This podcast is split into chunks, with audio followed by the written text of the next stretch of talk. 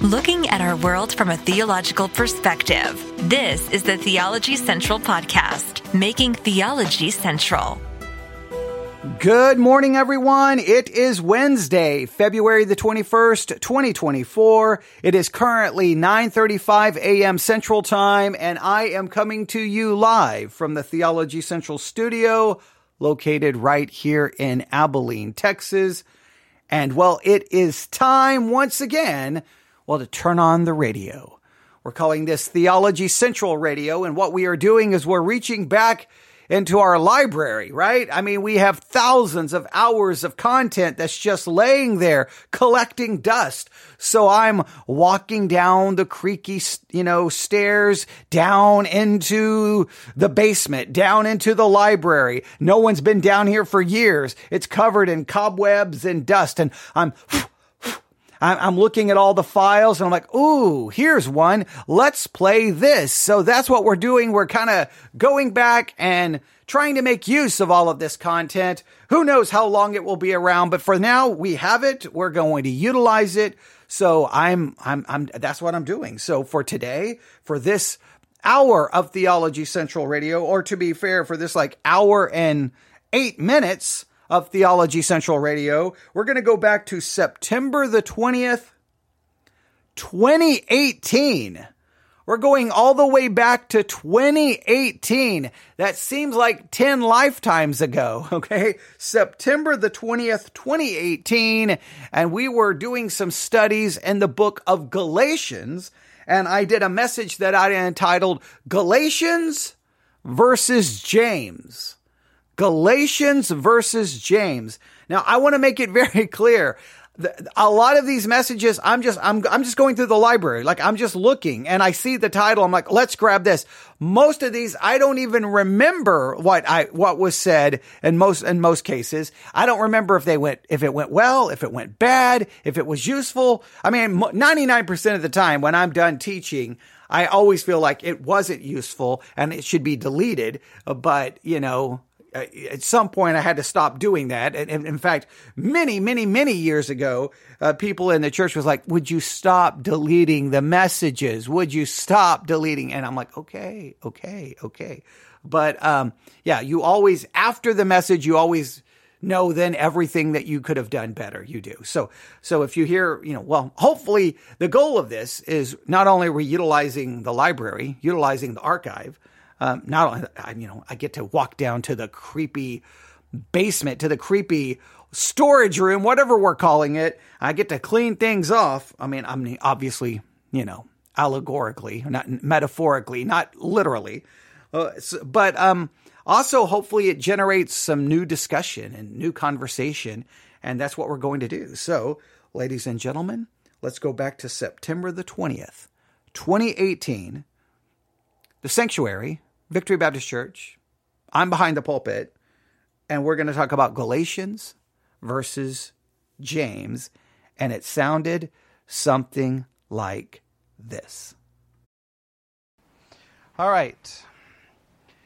Since we missed last Wednesday, and then Sunday was part of that Sunday was going to be we well we were behind a week and so then that message from wednesday got pushed to sunday which then turned into three hours instead of two hours with that because that wednesday and then sunday night we could have moved on to where we needed to go. So in a roundabout way we're kind of behind like at least two hours minimum maybe three hours behind uh, and we've got to find a way to catch um, up. So this is what we're going to do.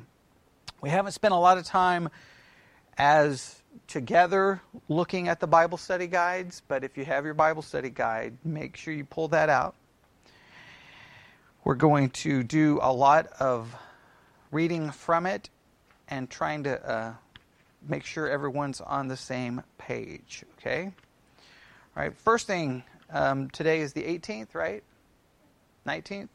All right, so in your reading, you should be Galatians chapter 3, 5 through 6 which would put, put you with pretty much at least part of session 3 because session 3 uh, covers Galatians 3 1 through 14. The context, Galatians 3 1 through 18. So you would be right there where you need to be. So um, if you're behind, read something. Okay, just start reading. All right. And with that, go to page 8 of the Bible study guide.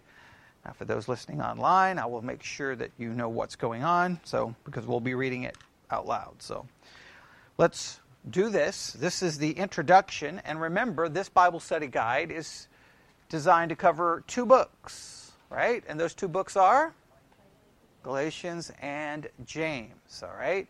And this is what the introduction says. At first glance, Galatians and James may seem to be two diametrically opposed books. Paul wrote Galatians to emphasize salvation by grace, not by works. James wrote his letter to emphasize the need for works to demonstrate that faith is real.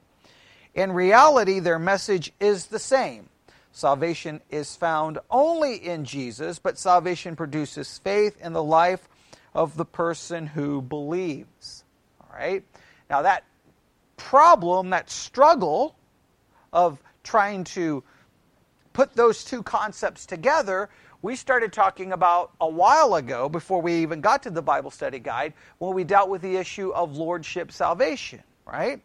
And what we have discovered is that the problem, like to say it that way, you know, really oversimplifies the depth of the problem okay? And because they give kind of the answer that everyone always gives, um, especially within Christianity, and, and don't really work through it. And so let me read that again just to, to make sure we see this how they try to make this problem simpler than I think it actually is. And then we'll talk a little bit about this because this is going to be important. By the time we're done, I want to make sure we have kind of maybe a better understanding not only of the problem, but maybe a better solution if we can even come up with one. But let's read this paragraph again. All right. At first glance, Galatians and James may seem to be two diametrically opposed books. Paul wrote Galatians to emphasize salvation by grace and not by works. James wrote his letter to emphasize the need for works to demonstrate that faith is real. Stop right there. What is significant about that statement? When you read that, if you were to read that for the first time, something should immediately give you pause and you should ask yourself a question. What, what statement should catch your attention and what statement should give you pause and what question should you ask yourself?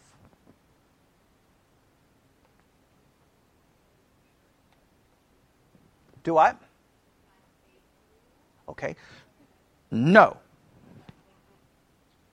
Right, let me read it again. At first glance, Galatians and James may seem to be two diametrically opposed books. Paul wrote Galatians to emphasize salvation by grace and not by works. James wrote his letter to emphasize the need for works to demonstrate that faith is real. The reason you should pause and stop there is you should immediately realize that that statement that James wrote his letter to emphasize the need for works to demonstrate that faith is real is a big time interpretation there's lots of debate on how to interpret the book of James. Okay, we could we could make we could even argue that when he says that uh, Paul wrote Galatians to emphasize salvation by grace and not by works, I, I would say that may be somewhat a, a, an interpreta- interpretive statement. However, when you read Galatians, you could argue that comes across kind of pretty clear, even what we've read so far. I think, right? I mean, maybe you know, I think we could say that's a little easier when you read the book of James, it's not going to jump out and say, oh, he is simply saying uh, that James is simply saying the need uh, that uh, in reality, or hang on, let me read it again. That James wrote his letter to emphasize the need for works to demonstrate that, that faith is real. Some would argue that no, James is making an argument that works is necessary for salvation, not to even to prove it, for it. All right? I want to make sure we understand that because it's because if you, because this is what happens. You read a statement like that, that does what to now when you study the book of James? That gives you a presupposition. All right? We can call this presuppositional hermeneutics. Where you read what someone tells you the book is about. and then you, right. And so what this get, gives you is the person who wrote the study guide, that's their interpretation of James. Their interpretation of James is that, that the book of James is simply doing what? That, he, that James is simply telling us that works are necessary to demonstrate that faith is real. Now, that may be, turn out to be true, but what you have to always catch when you read something that is offering you kind of a presupposition to the hermeneutics they're going to later offer, to the interpretation they're going to, to later offer. Does that make sense? That's preconditioning you for their answer. Does that make sense? So that's the first thing you should catch on to. Secondly, they go with the same thing that, that is said over and over and over. Salvation is found only in Jesus, but salvation produces fruit in the life of the person who believes. So, this is a, the, the struggle goes something like this. Salvation is by faith alone. That's all you need. It's just to believe. Just to believe. If you believe, that is sufficient for your salvation. However, comma, comma, comma, comma, exclamation point, right? However, but, that's almost a but. It, it, it, we probably should just put a but there, which technically cancels out everything that was just said. But within the, within the Protestant world, we say salvation is by faith. All you need to do is believe in Jesus. Jesus is sufficient. But, if you really believe, you will do, and nobody can agree what should be on that list or how much of it should be there and how much you have to demonstrate it. Again, we could just take one concept, right? Right? We could take one concept that as a, as a newborn babe sincerely desire the sincere milk of God's word that you may grow thereby. That, that man does not live by bread alone, but by every word that proceedeth out of the mouth of God. That you should cherish the word of God. That you should love the word of God more than food, gold, or silver. You should meditate on God's word day and night. We could just take that one concept right? That one concept. And if we interpret James as saying, if you truly have faith, your life will show evidence of it. In other words, faith will produce this work. And if we just take the one area of work dealing with God's Word, how then do you interpret when someone doesn't seem to meditate on it day and night or seem to love? Are they not saved? Now, the people who don't like to read and the people who like to study will say, I'm good. I'm good. And almost everyone, no one is going to hold anyone to the, to the, no one holds anyone to the biblical standard that the Bible uh, gives us about our attitude towards God's Word. Would everyone agree with that? You don't see someone being church disciplined because they don't meditate on God's Word day and night. You don't see, right? You don't see that happening. True? So what we do is we create the list and say, okay, if you're truly saved, these are the things you won't do. Right? And then if someone starts doing them, they'll say, okay, well, you're still saved. You, you better stop. Right? Like nobody can really, like the, the slogan sounds good.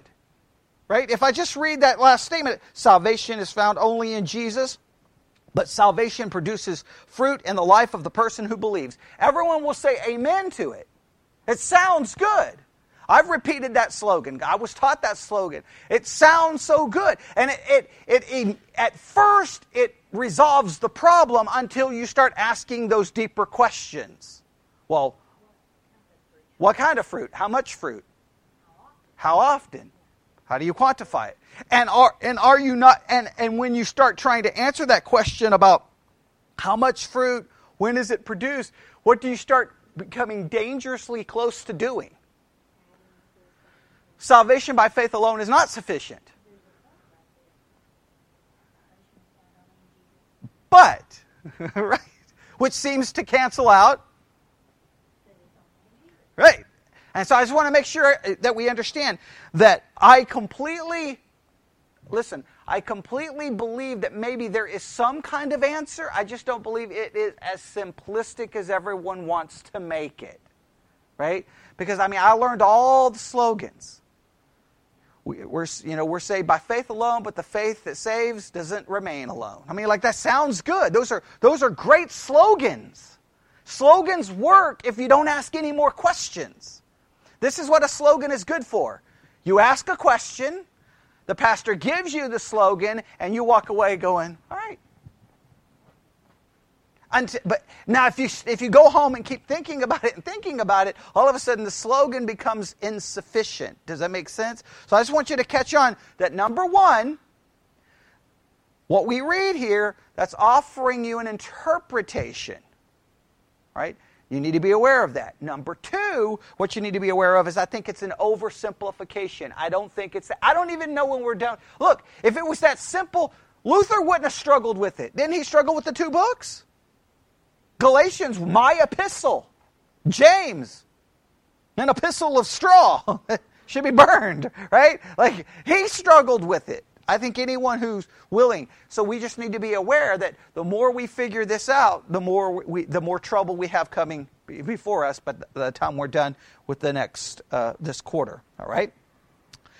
Let's continue reading. After Paul had founded churches in the Galatian region, some men have come preaching circumcision and obedience to the ceremonial law as necessary for salvation. What were the three things they list here? Preaching circumcision, obedience to the ceremonial law. So, two things, okay? So, circumcision and obedience to the ceremonial law as necessary for salvation. Right? It, you can believe in Jesus, but. Now, do we replace, here's the question, as a Christian, as a Protestant, do you replace salvation in Christ alone for you know uh, faith in Jesus alone for salvation. But do you then require and then replace circumcision and replace obedience to the ceremonial law as necessary for salvation? What now? You would never say that two other things are necessary for salvation, but if you say if you don't do these two things, you were never saved, you're kind of making them necessary for salvation, right? What things would you put there? because you probably have some things, right? We all do. Well, if a person continues to do that, there's no way they were saved. Well, you're kind of making it necessary. If you're truly saved, you can't do that. That's the struggle. That's the, that's the logical struggle that every Christian should, at some point in their Christian life, have to wrestle with and not allow a simple slogan to be, to be sufficient. Paul wrote his letter to emphasize faith in Christ alone as necessary for salvation. He did not write to dispar- disparage the Jewish customs, but to prove them unnecessary for salvation. He wrote to boast in the cross of Jesus Christ alone. He wrote to boast in the cross of Jesus Christ alone for salvation. Now, please note, alone. All I need is the cross of Jesus alone for salvation. Well, if that's all I need, is that all I need? And we said, well, it's all you need to be saved, but the salvation that saves is going to do this, this, this, and this. But then no one can articulate what the this, this, this, and this is. All right? James, the half brother of Jesus, was not a follower of Christ during his earthly ministry. A post resurrection appearance of Jesus convinced him Jesus was the Christ. James became a respected leader in the Jewish community, in, in the Jerusalem uh, church. I don't know where I got Jewish community, but okay. All right. I, I mean, wow, I'm just making up words now. Right. And that, that don't even look the same. Okay. All right. I got the J and the C right. Okay. In the Jerusalem church. I don't know where. I'm just putting in words. That's how come I read so fast. I just put in my own words. Okay. All right. James' letter is filled with practical commands. Like Proverbs, which James often referenced, referenced, his letter is about practice and daily living. He deals with common themes such as how to face suffering, how to control the tongue, and why one should have concern for social justice. He deals with you know, that whole social justice thing. I don't know if that's how James would have put it. I think that's very using a very modern term there, but okay. All right. Just caught that. He deals with the important, important subject of relationships among fellow Christians and love for one another. He ends with an encouragement to anticipate the return of Christ. James is hard hitting and convicting as a letter and is extremely practical. The complex relationship between Galatians and James is best seen in the writings of Luther. In his commentary on Galatians, Luther designated it as his favorite book. It dealt with the struggles he had faced and trying to earn God's favor through the practices of the church. Of course, they leave out uh, the Roman Catholic Church because they don't want to offend anybody, but okay, they kind of leave that out, but that's okay. All right. On the other hand, Luther called James an epistle of straw in comparison to more weighty books, um, in his opinion, like Romans and Galatians. What rubbed Luther the wrong way was the emphasis on works, something that he had shed in his journey to Christ. However, the two books are not contradictory. They only view salvation from different vantage points. Paul spoke to those trying to obtain salvation, and James spoke to those who claimed to have it, but with no visible evidence in their lives. They are not competitors, but companions in the truth of the gospel. All right. I will argue that if we believe the Bible is inspired by God, that we would say that they're not competitors, right? But they are companions. However, I don't know if trying to figure them out is as simple as we have as they have made it out to be. We, well, we've probably made it out simpler than it is as well, because you have to continue to question until you try to find the ultimate truth. All right. So that so that just get, just wants to I just want to remind everyone that what we're really working on is Galatians and James. I know our emphasis has been on Galatians, but I want you to continue to just realize as you're studying Galatians and reading Galatians to keep it in mind because at some point you're going to be contrasting that with James. Does that make sense? So obviously, as you're working your way reading Galatians, I want you to just constantly either writing it down or at least remember all every time it emphasizes salvation by grace alone, salvation apart from works. Just really remember the sections that emphasizes that because we're going to contrast that when we get to James. When we get to James, we're going to be coming back to a lot of those parts in Galatians. I don't know if the Bible study guide is necessarily going to do that, but we're going to do that, okay? Because they set it up, right? These books appear to be contradictory. Our job is to try to figure out why they appear to be and how to resolve it. All right. In session one, what was the emphasis in session one? This is review time.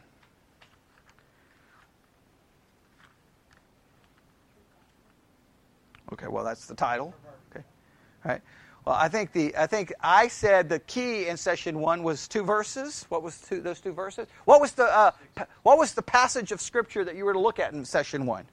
Galatians chapter one, verses one through ten. All right, and I said that the key verses there was six and seven, which gives us the problem. And what was the problem? A perverted gospel. And how did we summarize this perverted gospel? I gave you a simple way to remember it. No, no, no, no, no. How did we summarize the perverted gospel? Jesus. Is not enough. Jesus is not enough. Jesus believing in Jesus alone is not sufficient. That was the perverted gospel. Everybody remember this? Okay, all right. All right I think uh, I think the Bible study guide even all right. Okay. I think that even makes that clear. All right. Everybody remember that? Okay. Yes. No. All right. Okay. Um, yeah. All right. And I don't want to go through everything. Everybody remember the outline that we gave for the session one?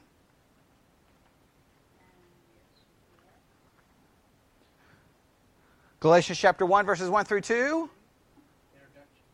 No. Authority. Remember, we talked about the. Woo! Talked about the authority. all right. All right. Okay. N- number two. Number two. Number two.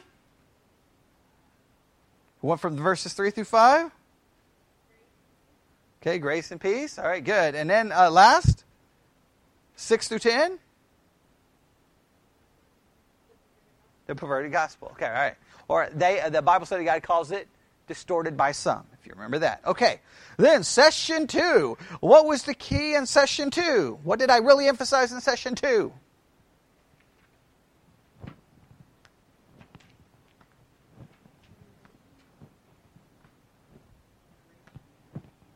Ah, very good. In session one, I emphasized the theological problem, right? The perverted gospel. In session two, I emphasized what I referenced as the racial problem. That's why I entitled all the sermons on this Sunday as racism in Galatia, right? Or racism in Galatians, right? Okay, because and because we, we did an extra thing to try to fix this problem, all right? But what why did I call it racism? Because there was a problem here, right? Peter had received a revelation from God saying, hey, the Gentiles are okay. Right? The, and he used the animals as a picture of this. We could talk about the dietary laws, but when we went to Acts, it was very clear that it was about the about the Gentiles, right? Okay, and remember, in that time there were some major social divisions, and Jew and Gentile was a big social division. The Jews viewed the Gentiles as what? Dogs, unclean. Don't go into their house. Don't have anything to do with them. Don't eat with them. All right. Peter receives a revelation from God destroying that social division. However, Peter, after hanging out with the Gentiles and eating and everything was going great, remember this all happens in Antioch, right? Some people show up from James, and Peter decides, I'm not going to eat with these people anymore. I'm going to eat only with the Jews, right? And he did so not because his theology had been clarified, not because he did more Bible study. The text tells us why. We don't even have to interpret this. He feared. And so we talked about the fear of man and how the fear of man leads to all kinds of problems. It's a trap, right? It will lead us to all kinds of, of, of issues. So in this case, the fear of man led Peter to go against a revelation given to him by God. The fear of man is that powerful. It will make you literally go against a revelation from God. All right. So, we talked about this racial issue, this divide, this social division. And I spent all of Sunday leaving the Bible study guide to do what? To go back and say this racial problem can be fixed by looking at three key words. And those three key words were creation the fall, and redemption. All right. And I spent a lot of time on the creation part because the creation part tells us what it means to be human. And what it means to be human is that as a human being, I am created in the image of God. I am an image bearer. And we t- and as because as a human being I'm an image bearer, we're all human bear. All humans are human are image bearers, right? So there's no division between race, gender, or anything else. Every person therefore has dignity and value because of their humanity. They're cre- because they were created. I don't want to go through everything we talked about on Sunday. We spent three hours on it, so hopefully you remember something from it. But it's very important. All right? Very important. And I, and I cannot stress everything there. For those who listen to everything I post who may be listening online, I posted a, uh, a commentary this morning on, uh, on this link between abortion and infanticide, and, the, and they talk about the idea of the dignity and value of human beings, which goes back to the understanding of humanity and creation. Okay, so, so, very, so there's a lot that I've tried to connect with, but that's important. So the Jew needed to see the Gentile not as an unclean dog, but as a image bearer of God. That's what they needed to see and understand. Now, redemption, we talked about how redemption influences all this as well, all right? So that was session two. Now, what was the answer given in session two to Peter's error, to Peter's sin, to Peter going against the revelation, that the, session two provided a theological answer. And what was that theological answer?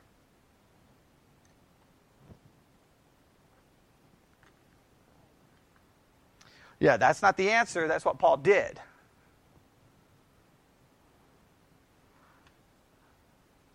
All right, we're just going to go back to session two then. Okay, all right, go back to session two. All right, go to Galatians chapter 2. All right, we're going to go backwards a little bit. Okay, we that means we're going to be uh, more further behind on Sunday, but that's okay. All right, but we got to make sure everyone's uh, on the same page here. All right, Galatians chapter two. This sec- this section here uh, goes from chapter two, verse eleven, to chapter 2, verse 21. All right? This section was divided into three parts. Those three parts are Galatians chapter 2, verses 11 through 14, confronted by truth according to the Bible study guide. That deals with what? Paul confronts Peter to his face. And why does he confront him to his face? All right, look at verse 14. But when I saw that they walked not uprightly according to the truth of the him, him his refusing to eat with the Gentiles was an attack upon the gospel. I will go so far to say it was an attack upon the view of creation, but it clearly was an attack upon the gospel. Because ultimately, what Peter was saying is hey, you Gentiles, your faith in Jesus is not enough. You've got to do, you've got to be circumcised and obey the ceremonial law if you want to eat with uh, me. Right? It was an affront upon the gospel, so that that was the confrontation. Okay, now that's the confrontation, but what was the second outline in this section? It goes from 15 through 18. Justified by grace. Here, Paul offers what kind of answer? A theological answer. Right? There's a theological problem and a the- remember I talked about this on Sunday, right? There's a theological answer given here. Paul deals with the problem almost from a theological gospel perspective. I wanted to offer, and he's dealing with the theological problem, not the racial. He's dealing with the theological problem that this was an attack upon the gospel. That's why I said there was a theological problem and a racial problem.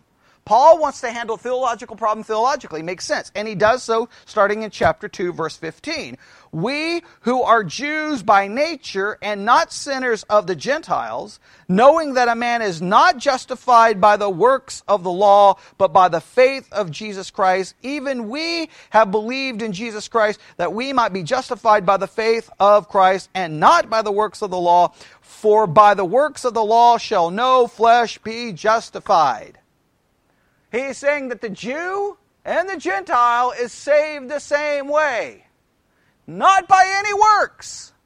So if you're not saved by any works, then the Gentiles are not required to do any works. Now that leads to a problem if you carry that right? Immediately you see that how this could wait. Wait, James is going to make a different kind of argument, but Paul seems to be making at least making the argument in the context of the Jewish law. They didn't need to do anything. So then, how far do you take that? Oh, that leads to all kinds of questions, all right? But if while we seek to be justified by Christ, we ourselves also are found sinners, is therefore Christ the minister of sin? God forbid. For if I build again the things which I destroyed, I make myself a transgressor. He doesn't need to rebuild a system that no longer has anything to do with because he'll end up making himself a transgressor by trying to keep the law because that law is not sufficient to what? To save for salvation. All right? So he resolves the problem there. Does that make sense? All right? And then what was the last section? Crucified with Christ. All right, now, what was the emphasis? I spent, I think, an hour on this problem. Crucified with Christ is a section, verses 19 to 21 of chapter 2, all right, that poses a problem because this is a, a, a, section that is usually given for a new Christian to memorize. And it's usually, well, I'll read it, chapter 2, verses 19 to 21. For I, through the law, am dead to the law, that I might live unto God. For I am crucified with Christ, nevertheless I live, not Yet not I, but Christ liveth in me. And the life which I now live in the flesh, I live by the faith of the Son of God who loved me and gave himself for me. Stop right there. Typically, you are told to memorize this verse, and you're told this verse basically, this is basically how the verse is preached. You, as a Christian, you have died, and now you can live this new life because Christ lives in you. It, it's usually given as a way to have victory, that you're going to have victory over sin, that you're now better than that poor lost person because the old man has died, and now you're this new person, and you're going to live this new life, and you're going to have victory, and etc., etc., etc. And I challenge that interpretation. And remember, I said it was going to be controversial to challenge that interpretation. And the basis of my challenging that interpretation is what? That's not what this is about. This is about what? Right. And this is saying that I have died and I no longer live by keeping law, I live by faith. That I am dead to what? The requirements of the law. I don't I'm I'm no longer bound by the requirement of circumcision. I'm no longer bound by the ceremonial law. I'm no longer bound by this law. Because my salvation is not dependent on what I can do, hence I'm dead. It's based on what Christ did, who lives. The, me died, Christ lives. That is the emphasis here. Any application you want to go beyond that, we could argue all day about that. But the context here is not about, hey, you know what? You can live the Christian life and be victorious because Christ. No, that no. This is about saying you are saved by grace alone, through faith alone. You don't have to keep the law. And it emphasizes that, he shows the idea that you died. And dead people can't do anything.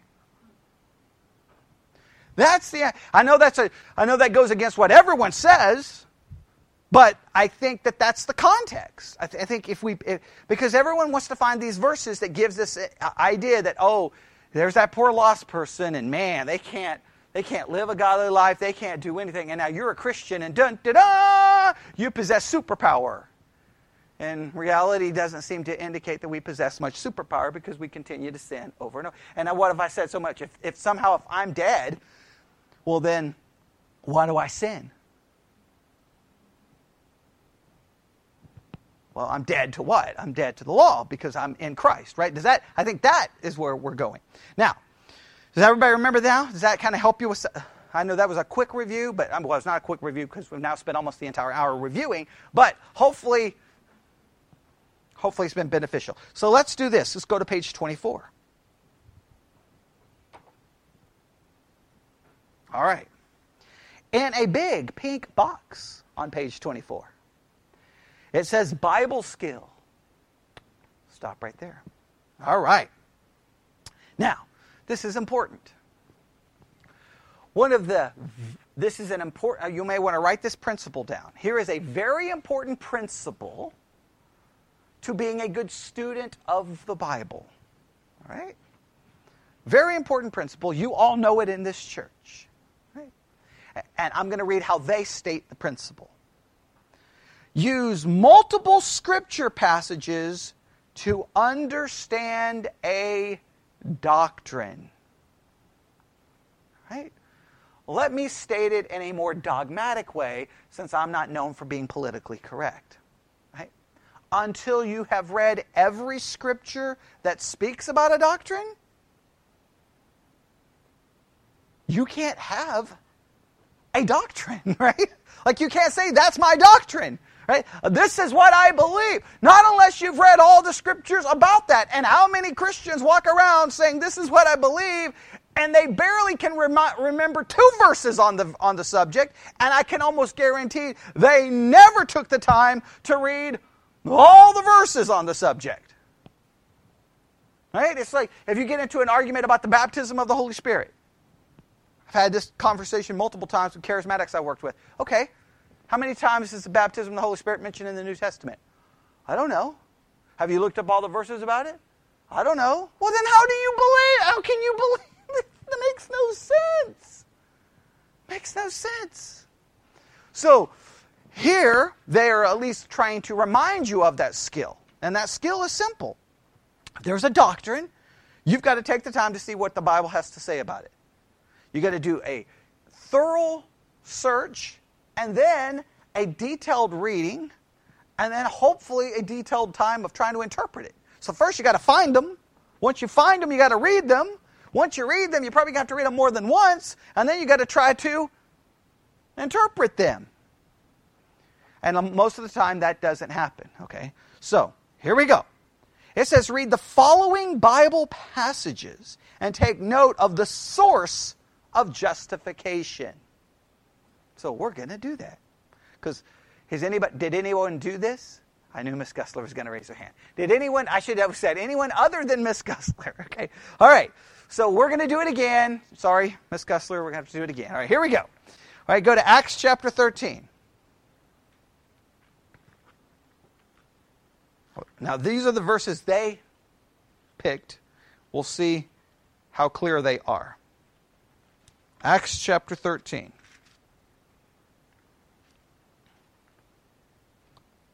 Right, everybody there? All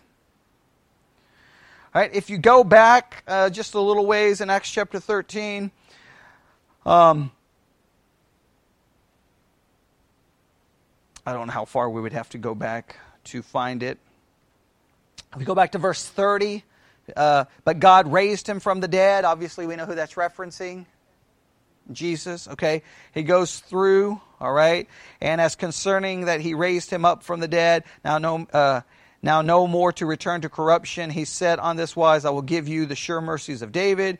Wherefore he, and then he quotes from uh, one of the Psalms. Okay, he's going on. Verse 38 Be it known unto you, therefore, men and brethren, that through this man, is preached unto you the forgiveness of sins, and by him all that believe are justified from all things from which you could not be justified by the law of Moses. Hmm, stop right there. That's an important passage for a lot of reasons, right? For a lot of reasons, right? Number one, the big one is clearly the source of justification, the source of being justified is whom? Jesus. And clearly, justification in Jesus is set apart from the justification that was brought to them by the law of Moses, which was not a complete justification. Would everyone agree? All right, now this, these kind of verses lead to the rise of dispensationalism, right? Saying, hey, there's a different, different time right? Like there was the time under the law of Moses, which was different than the time under Christ. There was a difference. Reformed theology or covenant theology doesn't like that idea, right? They just say there was, the, there was a covenant of works in the garden. After the fall, there was a covenant of grace, and we've been under the covenant of grace ever since. Dispensation tries to draw some greater detail. Well, this seems to at least imply a difference, right? Agreed? Right? Now, we could say, how far do you take that? What do you do with it? But it does. But the main thing is the source of salvation, according to Acts in this passage, is whom? Jesus is the source. Not me, and not the law. Agreed? All right. How about Romans chapter 3?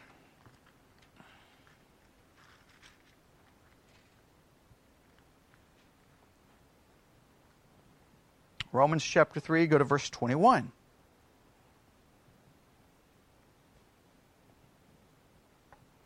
We'll go to verse 20. Therefore, by the deeds of the law, there shall no flesh be justified in his sight, for by the law is the knowledge of sin. Stop right there. Verse 20 tells me that justification does not, the source of justification is not what? The law. What is, what's, what does the law bring? The knowledge of sin. The knowledge of sin. That's what the law does. The law only brings out the fact that you are a sinner. It doesn't save. It's not the source. So, therefore, the law is not the source of salvation. The law is the source of guilt. Right? Keep that in mind. Like, how does this apply to James is going to lead to lots of difficulty, right? Because if you come back and say, well, you have to do this, this, this, and this, or you're not saved, then you're making that law become somehow like, how do we balance this?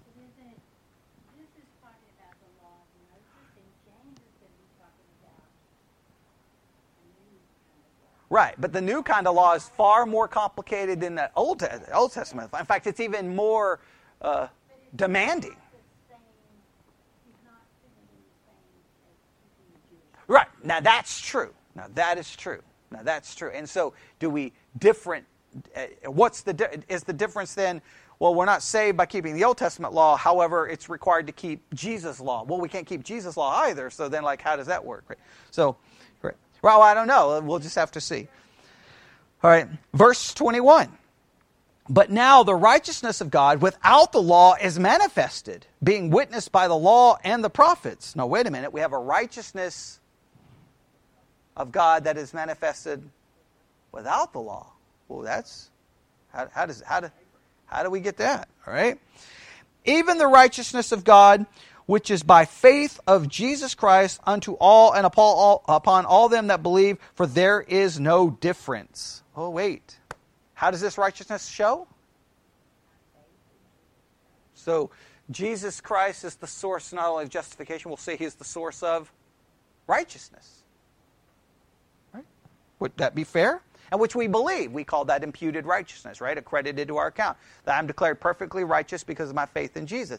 And no matter what I do, I'm still perfectly righteous, which is a very troubling thing in the mind of some. Like, wait, that's not fair. And it's not fair. Make sure everyone understands. It's not fair. But we don't want fair. Because fair would be we'd have to keep God's demands, and, well, then we'd all be in hell, and that would be fair. And we'd say, well, that's not fair. Like, okay, nobody like, you know, fair is a, a very human uh, judgment we, we place on things, okay? Um, and just note there is no difference. I think that's important because there's that whole problem in Galatia, right? For all have sinned and come short of the glory of God being justified freely, right, uh, by his grace through the redemption that is in Christ Jesus, whom God hath set forth to be a propitiation through faith in his blood, to declare his righteousness uh, for the remission of sins that are passed through the forbearance of God. To declare, I say, at this time his righteousness, that he might be just and the justifier of him who believeth in we're seeing the source over and over. Who's the source of all of these things? Jesus, all right? Where is the boasting then? It is what? By what law of works? Nay, but by the law of faith. All right, now wait a minute. So, so there's no boasting. Nothing to boast about because my salvation has nothing to do with what I do has something to do with what Christ did. It's in Christ. He's the source. Therefore, we conclude here's the conclusion that a man is justified by faith without the deeds of the law. That's the conclusion. You may want to write Romans 3:28 down somewhere in your Bible study guide because I'm telling you, we're going to have to reconcile that verse with a verse in James that seems to completely contradict it. I'm not talking like it's a complete contradiction of it.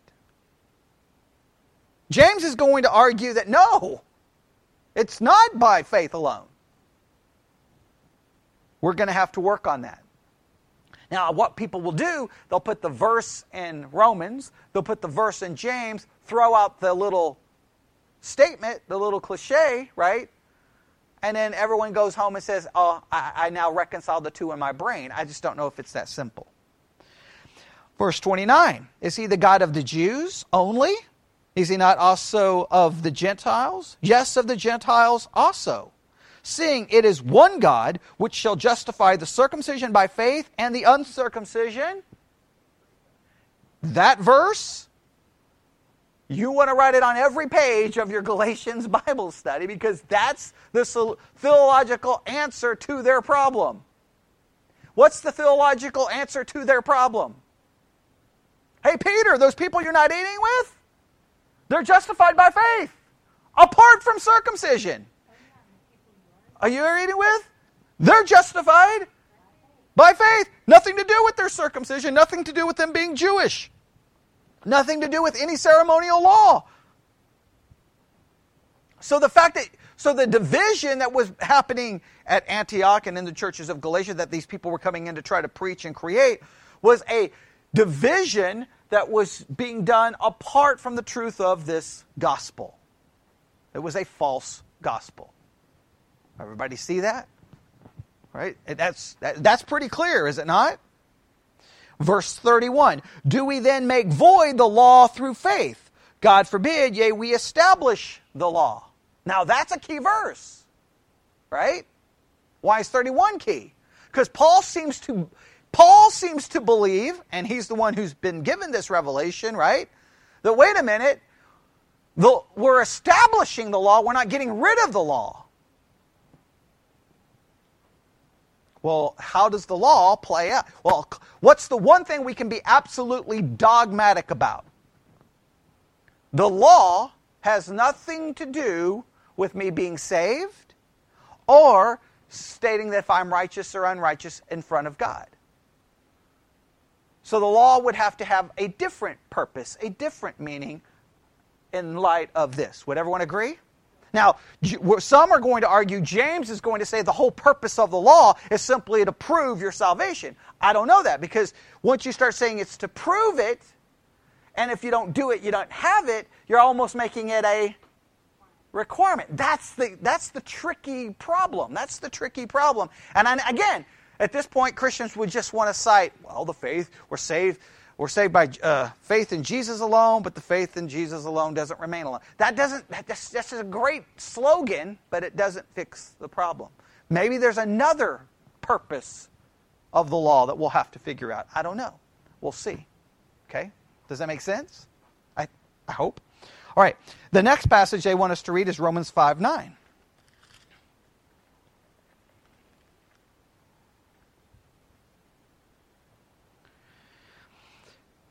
Romans 5 9. Much more then, being now justified by his blood, we shall be saved from wrath through him. How are we saved? By his blood. So we are our salvation, justification comes through the sacrificial work of Jesus, the death of Jesus. right? Look at Romans 8:30.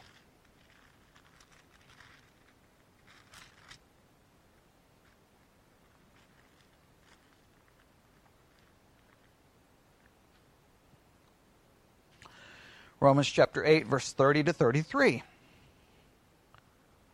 All right? Now, this leads to all kinds of controversy and debates, and it's divided Christianity, especially from the 1500s on. All right? But let's not get caught up in whatever wants to debate about here. Let's focus on who is the source of our justification. That's what we want to focus on here, okay? Moreover, whom he did predestinate, them he also called, and whom he called, them he also justified, and whom he justified, them he also glorified. Now, what I want you to realize who is the source of the justification? The one, yeah, God, the one who is doing the calling, the one who, he's the one doing the calling, the justifying, and the glorifying. Everybody agreed? God is the source of it, not us. What shall we say? What shall we then say uh, to these things? If God be for us, who can be against us? Listen to me carefully. Sometimes this verse is used in all kinds of weird ways, quoted in devotionals and in sermons. What's the idea? Against us in what way?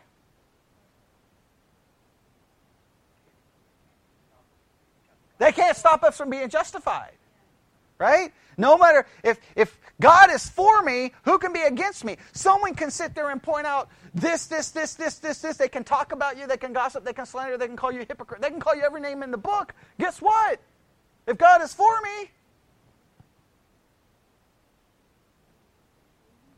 it can it, it doesn't matter to my justification. Doesn't matter to my glorification. Doesn't matter to my calling. God called, God justifies, God glorifies. Who can be against me? No one can stop that because it's a work of God. And to ensure that my interpretation is right, right? Because someone may argue, well, no, this is talking about if, you know, if I go to work and my boss is being mean to me, well, you know, if God is for me, who can be against me? That's not what it's about. It's not about, well, you got a, a, neighbor who's causing you all kinds of trouble. And say, well, if God is for me, who can be against us? Or the worst cases I've seen it quoted is by football coaches uh, to their football team. That is not what this is about, okay? okay? This is about justification, right? Okay? This is about justification. Nobody, no matter what they say about you, matters as far as justification is concerned. That makes sense? It, it may matter in other areas, but it doesn't matter in justification. Right? Now, to prove that I'm quoting this the right way, what does the next verse say?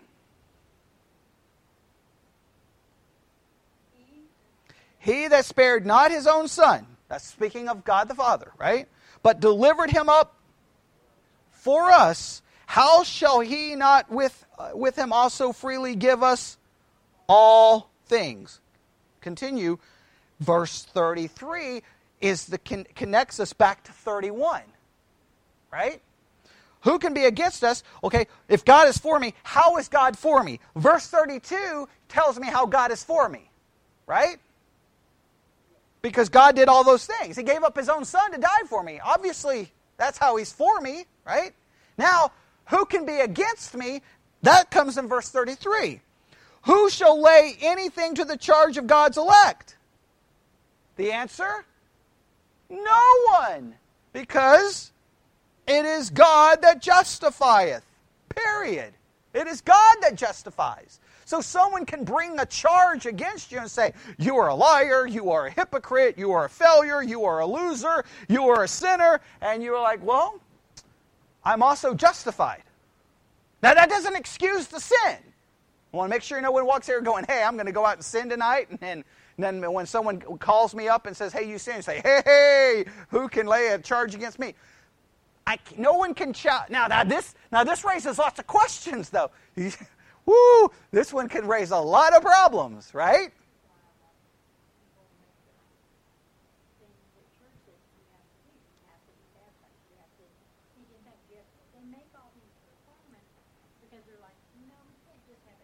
Right. And, but I'm saying this also raises a different kind of problem, right? Because when we so, and again, just make sure we understand this the doctrine of God's grace and being justified alone is dangerous because we're sinners right? So this is what happens. James seems to give uh, everyone, because this is how we take the book of James or the book of First John. We take these books and we say, oh, now I'm equipped to run around and say, yeah, we, we, like that warning sign. We, we, we run around like James and, and First John is the book that gives us the, the ability to sound the alarm and say, uh, you're not saved. You're not saved. You're not saved. But wait a minute. Romans just said, read that last verse. Who shall lay anything to the charge of God's elect? Right. Now, on one hand, we got, now this is where balance is so necessary because on one hand, that should give us pause right? Because see, when you're a young Christian and you learn about James, and you learn about John, and, and you'll learn this statement when you're a young Christian, right? You're a, a young Christian. You learn, especially if you're like one of those Christians who really care about God and you're trying to learn because you're trying to like I'm trying to live my life and I'm trying to understand why other people aren't. You'll say, "Well, I'm not judging. I'm just inspecting fruit. I'm a fruit inspector, right?" That, I've heard sermons about that, right? Okay? Like I, I'm just just well, wait a minute, we've got to be careful. Now, there is a part where Jesus makes the claim that the fruit is, you know, there's a, something about the fruit that seems to indicate something. The problem is we have to be careful because we don't want to lay something, a charge against God's elect. Because even if we do, Okay, because just just and I think I think here I think this is an important important. It's not only is this important in trying to understand how Galatians and James somehow work together, but I just want to give one biblical. Well, I'll give two biblical examples. I'll give well, maybe two, maybe four. Okay, I'll give you at least one. Okay, if you would have been hanging out right eh, wherever David was when he committed all of his sin, right, and you got the report, right, and you come to inspect David's fruit Yeah, you're going to chop down the tree and throw it in the fire, right? You're going to be like David. Okay, did, is there a Ten Commandment you didn't break? Like, I mean, I think he tried to make some commandments and break them too. I mean, you got deception, you got murder, you got trying to get a man drunk. Uh, you, I mean, you got adultery, you, uh, polygamy. I mean, like he just was going on. He was going. He coveted another man's wife. He had adultery. He killed. He deceit. He bore false witness. I mean, I mean, he he placed the note in the hand of the man to send him to his death. I mean, like you know, like he didn't just sin; it was diabolical, right? I mean, like you know, it's like, oh, I I'm, I I know what I'll do to cover my sin. I'll kill someone, right? Like you know, that's Woo! That's going pretty far. Everyone. Now, there's not a person alive. Okay, there's not a church in the world who would say, Come on in, David. And oh, by the way, teach us the Bible. Because every time we read the Psalms that he wrote after he committed that sin, the murdering adulterer is teaching you the Bible. Oh, and oh, yeah, we also read Proverbs from a man who had how many wives? and how many concubines? Okay, right. Right. Yeah. Well, so so we, we learn from these men all the time, right? All the time we learn from these men who did horrific things. And I think what we learn is sometimes it's not as easy to inspect the fruit as we think it out to be because God is the one who Peter he rebuked God to his face. He rebuked God. I mean, that's, that's like, whoa. Like, and not just rebuke God like, up, I'm just going to speak words in the air. He was looking at God in the face. After confessing who he was, he said, Oh, no, no, no, no, you're not going to the cross. And it was so bad that Jesus said, Get behind me, Satan. He referred to him as Satan. After he called him the rock, he referred to him as now, some would say it's the confession he called the rock. Whatever you want to say, he just said wonderful things about Peter. You know, flesh and blood did not reveal this to you. You had a divine. Oh. And then later on, the same wonderful Peter who received another great. Re- Every time he received a revelation, he immediately violated the revelation. He's now literally going against the gospel. He's literally going against the gospel. So I just think that, that Romans is, is telling us hey, Justification, the source of it is God. And no one can challenge that. Even if one doesn't seem to live to I just think it gives us pause. Right? How because James is going to give us the ammunition to challenge everyone's faith. So is John. How do you work that out in the life of the church? Like if you just lived in a monastery, right, you would just use it to challenge yourself. But you don't. You live, you live in a world where everywhere, especially in this part of the country, everyone you know claims to be.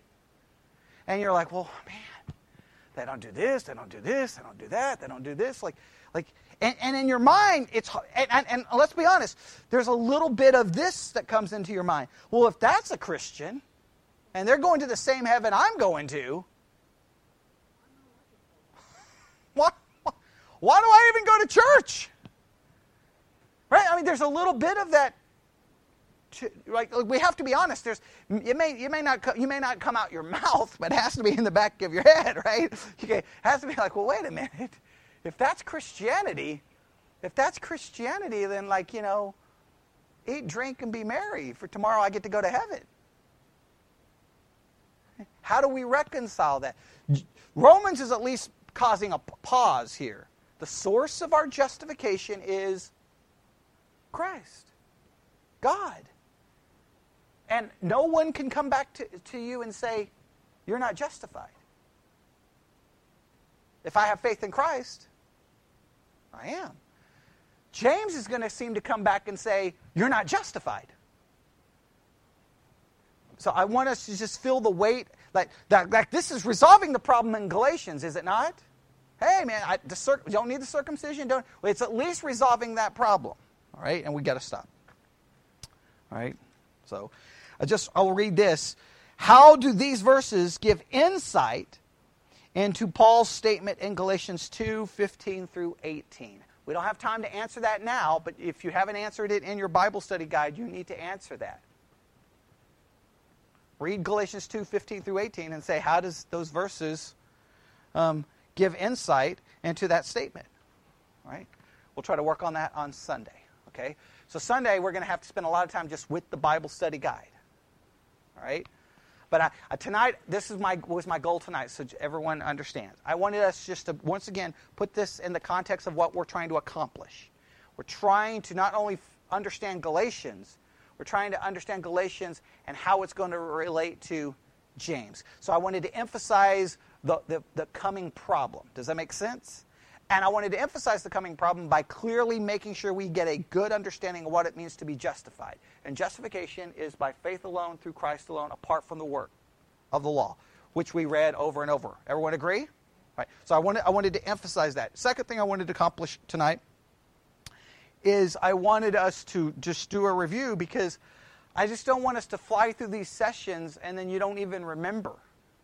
Right? So uh, that's why once I kind of realized there was some, some people not possibly remembering, I wanted to stop and go back and work on some of that, right? I know we didn't get to session three. We still need to get to session three, but hopefully the reminder of session two will be beneficial in some of that, all right? So in session, what I really need tonight is Wednesday. You got Thursday, Friday, and Saturday. Read the passage and uh, the, I'll, I'll just pull, give it to you right here. Make sure you read Galatians 3 1 through 14. Galatians 3 1 through 14. Please read that by Sunday. And everything in your power. How many pages is the Bible? One, two, three, four, five, six, seven, eight, nine. Nine pages in the Bible study guide for session three. Please, please, please, please, please, please, please read it. At least remember the outline that they give you. All right? Please, at least. I know I'm probably going to change it, but at least remember this one. All right? Got it? And, and again, if you, even if you don't have time to, to read what's here, at least read the Galatians 3 1 through 14. Please, please have that down. So Wednesday, we just need to jump in and go, or we're, we're, we're already way, we're going to be way behind. Okay? That make sense? All right, good. All right, let's pray. And uh, again, if you have any questions or thoughts on anything you're doing in the Bible study guide or in the book of Galatians, please, please, please Use either the discussion tab on the app to send it to me, email me, call me, something. Um, but keep yourself engaged in the, in the thing in Galatians. I haven't been recording many uh, devotions on it because I've been trying to give everyone time to do, to do that. I may try to record one or two this week. Um, we'll see. Right? I posted a lot of other stuff, but uh, just trying my best to give you, trying to not give you too much but the Bible study guys, let's make sure we're using them and reading them and, and doing what we can to get the most out of them. All right? Make sense? Most importantly, get the most out of the book of Galatians. All right, all right let's pray. Lord God, we come before you uh, this evening. Lord, a lot of information just in the little small section of Galatians that we've looked at so far. We have a lot of questions, and we're going to run into a lot of problems when we turn to the book of James. I hope that we will be knowledgeable enough and honest enough that we will be willing to face these problems head on and do our best to find a biblical solution and not simply rely on a slogan. And I, I pray that everyone will be willing to do just that. We ask this in Jesus' name. And God's people said, And welcome back, everyone, to Theology Central Radio, where we're reaching back into the archives. And that was September the 20th, 2018. September the 20th, 2018. Now that may have actually been recorded like on the 17th or the 18th and that I didn't get it posted till September the 20th, but I have to go with the dates that are posted here. September the 20th, 2018. And well, you can, you can hear what, when, when I listen to some of that, I, I somewhat laugh and I somewhat smile. And it does raise kind of an important question, not only about Galatians and James, and there was lots of questions there, but it really raises the question of exactly how valuable is curriculum right? Does your church offer curriculum to the adult Sunday school class, to the teenagers, to the young people? Are you, are, does your church have some kind of study guide, some kind of Sunday school, you know, quarterly? Or uh, the women are using some kind of book in their women's Bible study. How much money does your church spend on curriculum trying to place things into the hands of people? And then you find out Nobody's using them. You find out that you're wasting all kinds of money and time. Now, I, you may say that I'm not gracious enough. You may say that I'm not merciful enough. You may say, but I think I proved over and over and over in all of my years, 20, almost 24 years, that I tried to give people every opportunity to utilize the things that we were providing for them. In fact, I think I have, I'm looking around. Yes, right here right behind me. I knew this. Uh, I used to give to the church uh, feature a daily Bible study guide, right? And these came out every every quarter, right? And I, I still I, I still get them for myself because I absolutely love these things. I haven't used them a lot because we've been doing so many other things, but I used to make sure that we had like 40, 50, 60 of these right at the front door of the church. And I wanted everyone to have, like every family member to have one. And because it's just, these are, you know, like a little, almost like a paragraph long devotional, but sometimes they would go through like spend an entire week in one section of scripture, almost like a, you know, verse by verse kind of thing. And I'm like, okay, everyone use them, use them. And so then we had a, a summer where it was the summer of feature, a daily Bible study guide. And so what the go- job was every day, during the week, Monday, Tuesday, Wednesday, Thursday, Friday, Saturday, people were looking at the feature a daily Bible study guide. Then they would come to ch- Sunday school on Sunday and we would begin the Sunday school hour with a test. So I would give them a test. They would take the test and we would go through each question and kind of turn it into a mini lesson about each question. Well, it became obvious about, I don't know, it felt like we didn't even make it that far into the summer uh, that well nobody was using them. Nobody was using them. Nobody. In fact i one there was a the uh, and my daughter w- was the one writing the test and she would come to me going you know i think these questions are too easy. I'm like no trust me. They're not too easy. And i and so i we went back and forth and she had given a, a question like what was the passage of scripture for this week's, uh, you know, study guide? Because the entire week was like Philippians 2, Philippians 3. And she was like, I'm going to get rid of that when I put something else. I'm like, no, don't get rid of it. And she's like, come on. Even if they didn't read it, if they just opened it this week, they would know it was Philippians, even if they didn't read it. I mean, at least they opened it, or at least on the way to church, they'll open it. Well, she put that as a question and I think less than 50% got it right. And at that moment, I was like, that's it, that's done. So I stopped spending all of the money for the curriculum. Well, at that time in 2018, I was giving everyone a, uh, a study guide, a Bible study guide. And the job was everyone to read, do the, the reading plan that was in the study guide and to be, be doing the work. And well, it became obvious in some of these sermons that nobody, Nobody was doing anything. They had no clue. Uh, they couldn't answer the questions. They had no clue what I was talking about. So then we stopped those because, uh, because sometimes you're spending all of this money. And I know there's two ways of looking at it. On one way, you can look at it as a church and go, Hey, look, I'm placing it in your hands. The, the responsibility falls on you. And if you waste it, that's on you. But to me, there's another way of looking at it. That's a lot of money. That's a lot of money. And, and, and at some point, well, you know, now, now I look back and said, I wish I wouldn't have spent any of that money and we would have just been saving it. That, then, that would have been, that, that would have been the smart thing, but I spent money, all kinds of money trying to put these study guides into the hands of people. So when you look at your church, how much money is being spent on that curriculum and what's actually being done with it? How much value does it really add? Now, for some cases, and, and, and, and, in some cases, I think that the whole curriculum industrial complex, we, I mean, find Sunday school teachers who can, who can actually write their own Bible studies.